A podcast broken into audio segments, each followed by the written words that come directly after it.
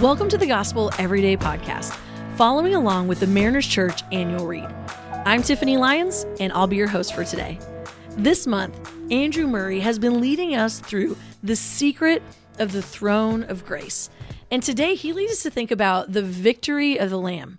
Revelation 12 11 says, They overcame by the blood of the Lamb and the word of their testimony. They did not love their lives so much as to shrink back from death. I recently read this article in the New York Post that was titled, Here's Why Rooting for a Winning Team Improves Your Mental Health. In the article, they took a look at 174 students from Ohio State and Michigan State, whose football teams played each other.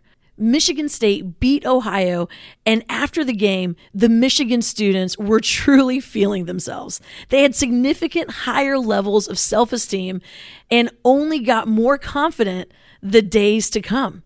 You see, when you and your team get the victory, you can walk in a new kind of confidence. As I was reading today's verse, I was thinking about this amazing victory that we get to celebrate every single day.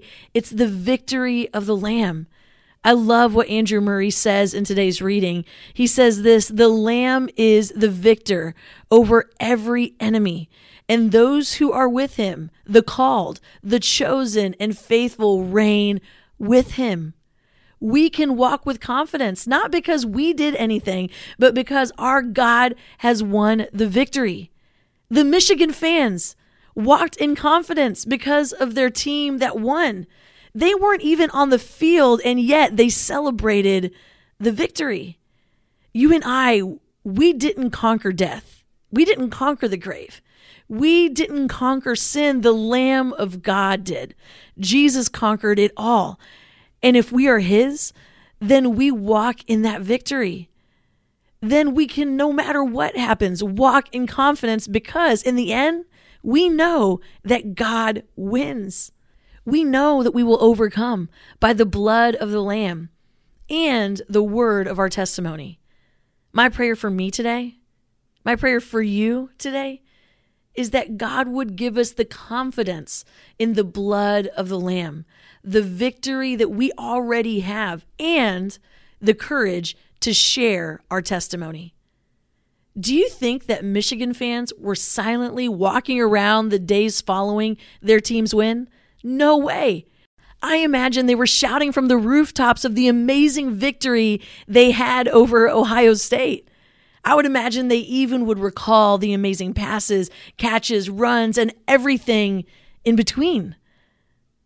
If we stepped into a relationship with Jesus, if we have declared that we believe that God raised Jesus from the dead, if we have experienced going from hopeless to full of hope, going from death to life, wouldn't we want to tell everyone about this? See, your story, it's so powerful. What God has done for you is exactly the story that we need to be telling everyone. So, why are we not doing that all the time? Well, my guess is that maybe we're scared because we don't know all the answers. We're scared. What if somebody were to ask me a question about Christianity that I can't answer? So we choose to be silent. Can I tell you that even as a pastor, when people ask me questions about Christianity, sometimes I have to answer, I don't know. Let me look into it and let's talk later we, I don't know all the answers. And sometimes that can be scary. But here's the great news it's taken the pressure off of me, and I hope that it takes the pressure off of you. Louie Giglio says this You don't have to know everything there is to know about the Christian faith. You just have to be an expert witness to the change that God is doing in you. I'm going to say that again. You don't have to know everything there is to know about the Christian faith. You just have to be an expert witness to the change that God is doing in you. I have a friend who does this so well. Everywhere he goes, whoever he's talking to, he is so quick to tell other people about what God is doing in his life. If he talks to somebody whose marriage is on the rocks, He's like, Man, I so get that. My marriage was on the rocks, and here's what God did in my life. When he talks to somebody who is having a hard time with work and their identity and who God has created them to be, he says, Man, I so get that because let me tell you what God did in me and how he showed me who, where my identity actually really was. When he meets someone who says, I don't even know if I believe in God, he's like, Oh my goodness, I got to tell you, I didn't believe in God either. And here's how God met me.